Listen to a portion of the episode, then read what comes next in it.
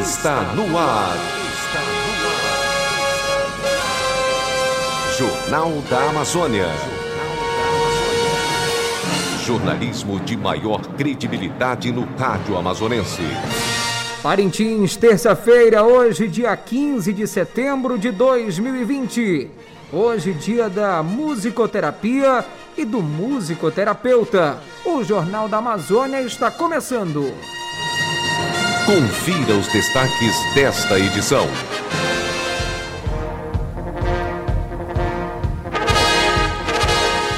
O EA conquista primeiros lugares em Fórum Internacional de Turismo. O homem do campo no cenário político é discutido pela Pastoral da Terra da Diocese. Vazante na região é avaliada pela Coordenação Municipal da Defesa Civil. Centro de Pastoral retoma atividades presenciais. Coleta de lixo é discutida entre Secretaria de Limpeza Pública e moradores do bairro Nova Conquista. Governo entrega equipamentos para a segurança pública do Estado. Escola do Campo apresenta carta proposta aos candidatos que vão participar da eleição 2020. Diretoria do Garantido vai reunir e definir proposta para a realização de eleição do Bumbá. Coordenador da FUNAI relata o caso do indígena que matou acusado de abusar da filha na zona rural de Barreirinha. Estas e outras notícias você confere a partir de agora no Jornal da Amazônia.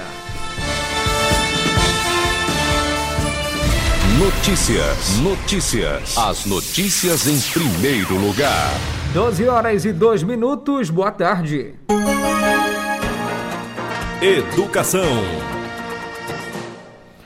A Universidade do Estado do Amazonas, UEA, informa que o novo período para a solicitação de trancamento de matrícula parcial ou total será de 16 a 22 de setembro em link a ser disponibilizado na aba calendário do portal da UEA. A Câmara de Ensino de Graduação aprovou nesta quinta-feira, dia 10, em reunião ordinária, um terceiro prazo, em caráter de excepcionalidade, destinado aos estudantes que não conseguiram solicitar anteriormente o pedido de trancamento para os cursos de graduação de oferta regular período 2020-1, previsto no calendário acadêmico.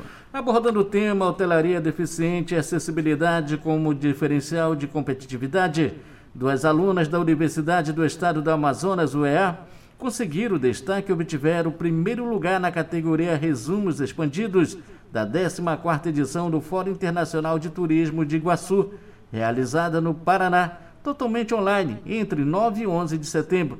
A UEA também conquistou para o Amazonas o segundo lugar na categoria Relatos de Experiências. Ao todo foram apresentados 125 trabalhos, que representaram 27 universidades de 11 estados brasileiros. Os resumos expandidos da UEA foram desenvolvidos e apresentados por Beatriz de Faveri Bieler, Anne Aline Raimunda de Souza Lima e Marcléa da Cunha Fertes. Já os relatos que tinham como tema saberes em enfrentamento em tempo da Covid, relato de experiência extensionista na Associação de Mulheres Indígenas Manaus, foram apresentados por Joelma Monteiro de Carvalho, Regiane Gomes Ferreira e Rucifan da Silva Vilácio.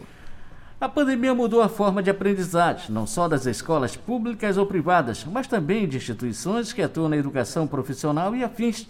É a forma como os professores e monitores da Casa de Acolhida Santa Rita encontraram para dar prosseguimento às atividades do projeto que atua junto aos adolescentes. Essas metodologias podem potencializar o aprendizado dos alunos, além de gerar um diferencial competitivo, incentivar uma maior flexibilidade de ambientes e de horários para estudar. Por exemplo, capacita a pessoa a aprimorar sua disciplina e aumentar seu rendimento e sua produtividade. Por isso, a coordenadora da Casa de Acolhida e a assistente social, Adelaide Viana, pede aos pais e responsáveis que incentivem seus filhos a realizar as atividades que são encaminhadas pelos monitores pela internet.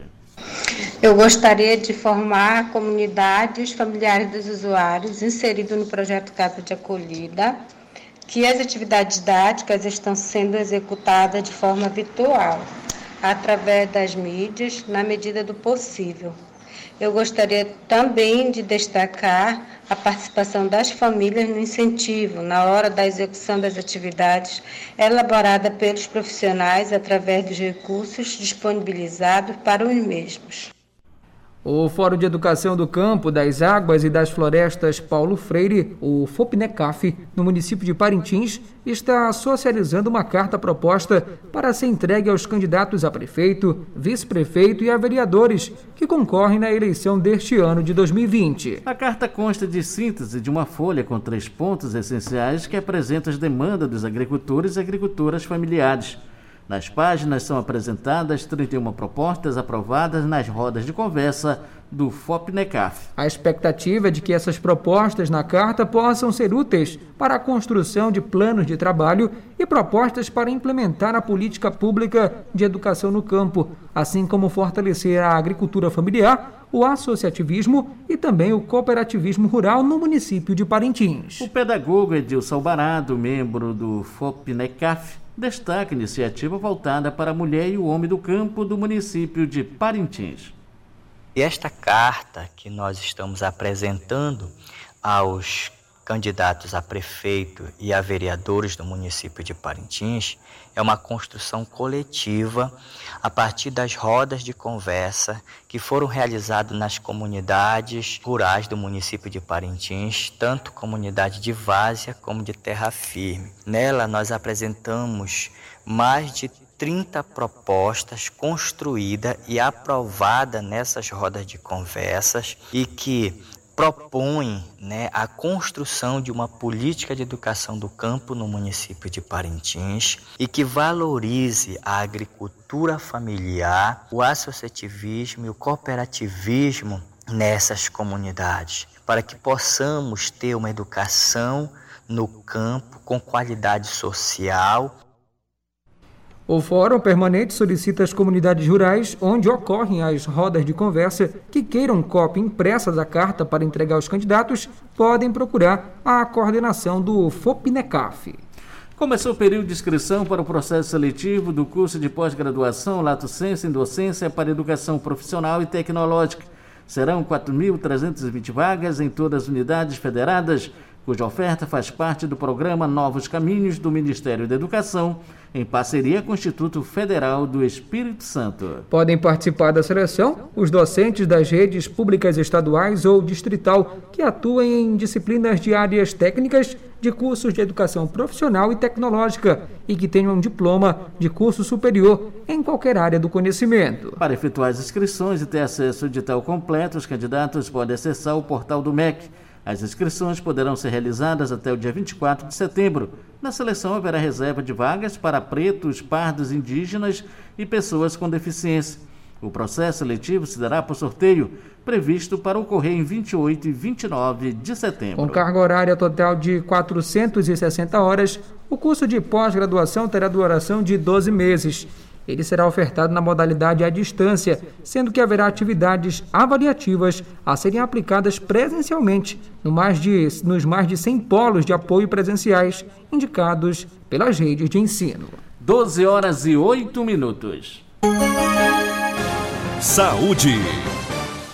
O estado do Amazonas atingiu 127.407 pessoas que contraíram a Covid-19 Nesta segunda-feira, dia 14, o estado registrou mais 275 casos da doença, de acordo com dados da Fundação de Vigilância em Saúde do Amazonas. Conforme o boletim, foram seis óbitos por Covid-19 nas últimas 24 horas, elevando para 3.998 o total de mortes. O balanço aponta que mais 184 amazonenses se recuperaram da doença nas últimas 24 horas chegando a 108.063 o número de pessoas recuperadas da Covid-19 no Amazonas. Parintins chegou a 4.223 casos confirmados do novo coronavírus, de acordo com a Secretaria Municipal de Saúde. De acordo com a censa, 4.288 pessoas já estão fora do período de transmissão do vírus.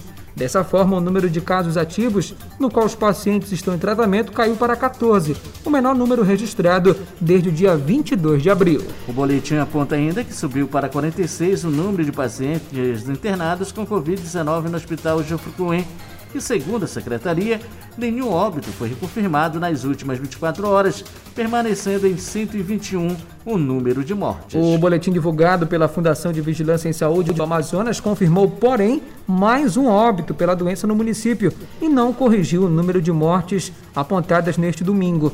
Dessa forma, segundo os dados da FVS, já são 123 mortes causadas pelo novo coronavírus em Parintins. No mês de prevenção do suicídio, o Ministério da Saúde continua executando as ações de educação e saúde em defesa da vida. Uma série de atividades educativas itinerantes e online que contempla a realização de quatro ciclos de promoção e prevenção à saúde.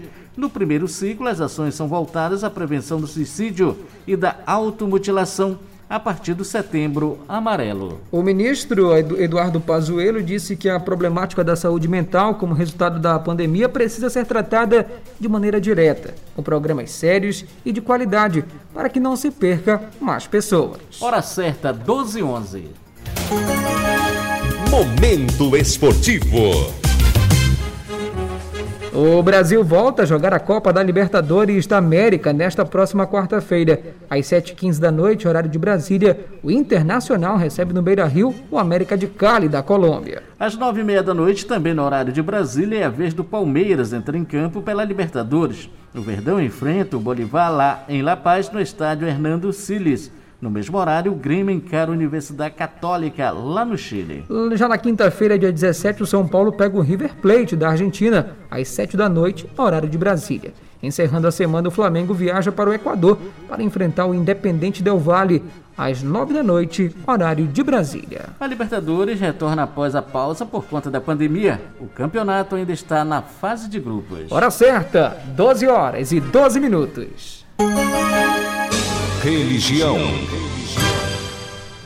O Centro de Pastoral Diocesano Mãe de Deus retomou com as atividades presenciais no prédio localizado na rua Governador Leopoldo Neves, no centro. O coordenador diocesano de pastoral, Padre Gênio Negreiros, fala sobre a retomada dos atendimentos você pode ter acesso né, de uma forma limitada pelos contatos, né, e, direcionando lá das, de 8 ao meio-dia e das 14 às 18 horas. E a nossa secretária, Dayana, está lá para lhe atender dentro das necessidades que você tem de informações a respeito da vida pastoral de nossa diocese, especialmente os nossos coordenadores e coordenadoras das pastorais Movimento Comunidade de Vida, é, dentro dessas retomadas tomadas né, dessas orientações, especialmente na participação nas celebrações eucarísticas, pequenas reuniões de lideranças e encaminhamentos de orientações e encontros. O coordenador fala ainda sobre a importância dos meios de comunicação para a ação evangelizadora da Igreja.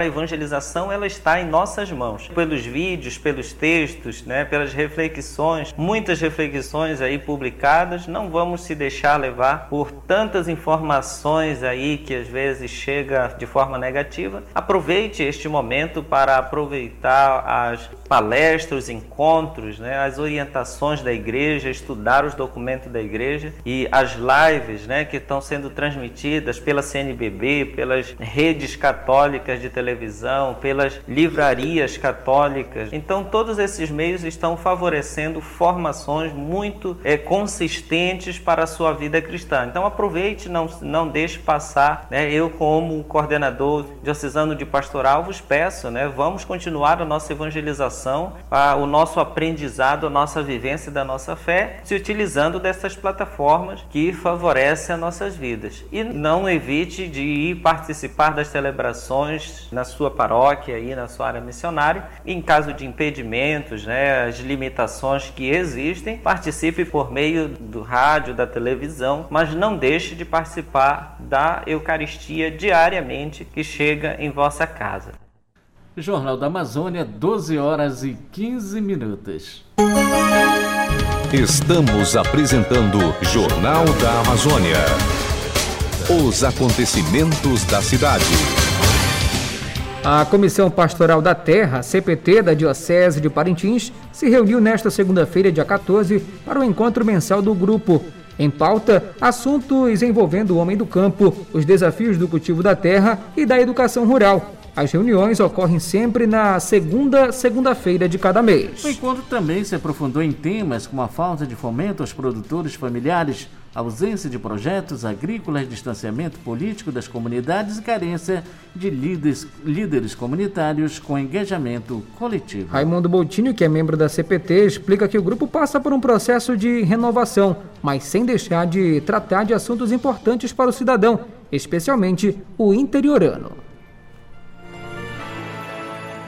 Nós estamos passando por uma renovação do grupo, né? Porque passou vários anos o nosso movimento sem atividades, né? Nós estamos formando grupos e juntando mais membros, de pessoas que se identifiquem com o trabalho realmente, né? Porque nós trabalhamos voluntário, é um trabalho voluntário, né? Então a intenção é essa aqui, né? A gente até muito certo tempo auxiliar as pessoas em alguns conflitos, algumas coisas de, de terra, questão isso aqui, né? Ninguém está aqui para brigar com ninguém, mas sim colocar, às vezes até é, informação para as pessoas que não tenham, né? O objetivo do movimento é esse, né? Discutir as, os projetos, as, as, iniciativas que tem, né? E colocar e fazer parceria com quem quiser fazer parceria conosco, né? Do município até do estado para a gente poder caminhar, né? Então é mais ou menos assim que nós queremos trabalhar desta forma aqui, né? Como pastoral e como movimento, né? Trabalhar na, na, nessa questão de que se é necessário que possa ajudar. Neste contexto, o assentamento da Gleba de Vila Amazônia continua como pauta recorrente em virtude das inúmeras dificuldades enfrentadas pelos moradores, como destaca o líder comunitário Sérgio Muniz.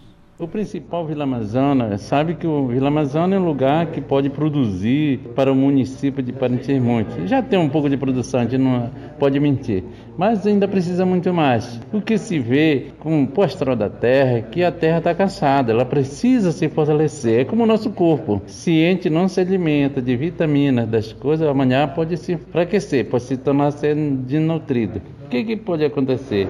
Vila Amazônia precisa de uma assistência muito melhor. Precisa de fortalecer. E na hora que se fortalecer, o que vai se fortalecer? As comunidades rurais. E um dos pontos principais é a união. Se tiver a união nas comunidades, vai se melhorar em tudo, espiritualmente e também materialmente. O coordenador das pastorais sociais da Diocese de Parintins, Padre Arilton Cascais, destaca a realização de mais um encontro mensal e os assuntos que foram abordados. Hoje tivemos a, analisando um pouco o projeto já que tem acontecido desde 2017 né, para essa questão da educação do campo e algum, algumas propostas que a gente acha são viáveis e outras que são mais difíceis de acontecer, né? Mas o, o que a gente vê diante disso aí, de fato, é alguns elementos que precisam ter, né? É, por exemplo, a questão das lideranças, a formação das lideranças, lideranças bem comprometidas e que às vezes está desanimado diante já de um, um passado que muitas vezes não, não, não avançou. Outro, outro lado é a questão que eles colocam, né, a questão política, queira ou não a gente depende da política e às vezes a política de uma forma negativa, né? não a política do bem comum, não visando a, a melhoria da vida das pessoas enquanto o conjunto das coisas, mas muito, muito mais por, pelo lado do interesse, da particularidade. O presidente Jair Bolsonaro disse nesta terça-feira que no governo dele está proibido se falar em Renda Brasil e que o programa Bolsa Família vai continuar em vigor. O Renda Brasil chegou a ser discutido no governo como um programa de assistência social para substituir o Bolsa Família. A intenção era aproveitar a experiência do auxílio emergencial, que acaba no fim do ano, e criar um programa que aumentasse o valor do benefício do Bolsa Família. No entanto, Bolsonaro e a equipe econômica não conseguiram chegar a um acordo sobre os cortes em gasto do governo que deveriam ser feitos para financiar o novo programa o que vinha deixando suspensa a criação do Renda Brasil. E a última coisa, para encerrar, até 2022, no meu governo está proibido falar a palavra Renda Brasil. Vamos continuar com Bolsa Família e ponto final, afirmou Bolsonaro em um vídeo publicado no Facebook. Desde ontem, dia 14, as pessoas inscritas na dívida ativa do Estado por débitos não pagam o IPVA já podem quitá-lo de forma simplificada diretamente na sede do Departamento Estadual de Trânsito do Amazonas, DETRAN. O órgão de trânsito e a Procuradoria-Geral do Estado firmaram uma parceria técnica e instalaram um posto de atendimento na sede do Detran Amazonas e ainda ampliaram as formas para a quitação da pendência financeira.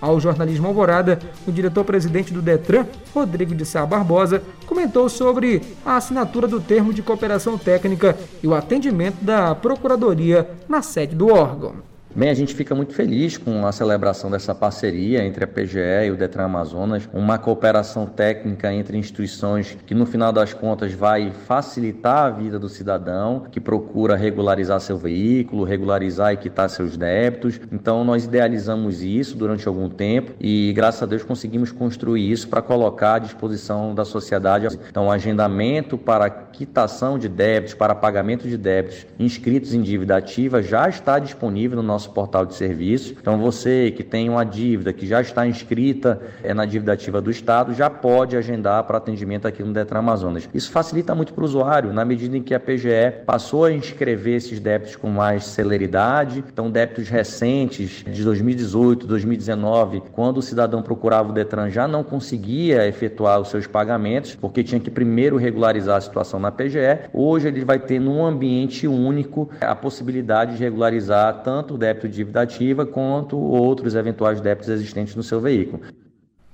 O diretor do Detran informou ainda que o débito também poderá ser pago no cartão de débito ou crédito, junto aos parceiros credenciados do órgão, com a vantagem que o veículo já vai poder ser legalizado na hora e a possibilidade de também parcelar todos esses débitos por intermédio das nossas facilitadoras aqui de crédito no cartão de crédito ou no cartão de débito. Então, é mais um benefício à população que vai ter a possibilidade de pagar tudo em um lugar só, sem ter que se deslocar a uma instituição para poder voltar em outra e também a possibilidade de pagar no cartão de crédito parcelado e já sair com seu veículo licenciado. Representantes da Prefeitura Municipal de Parintins, da Secretaria Municipal de Obras e Serviços Públicos, CEMOSP, reuniram-se com os moradores do bairro Nova Conquista, antiga ocupação do Pascoal Alágio, para definir medidas de coleta regular do lixo domiciliar naquela localidade. O coordenador de limpeza pública, Jatemar Barbosa, representou o secretário da CEMOSP, Lázaro Ferreira, e conversou com os moradores. Ele fala o que ficou definido na reunião e como vai funcionar a coleta no bairro.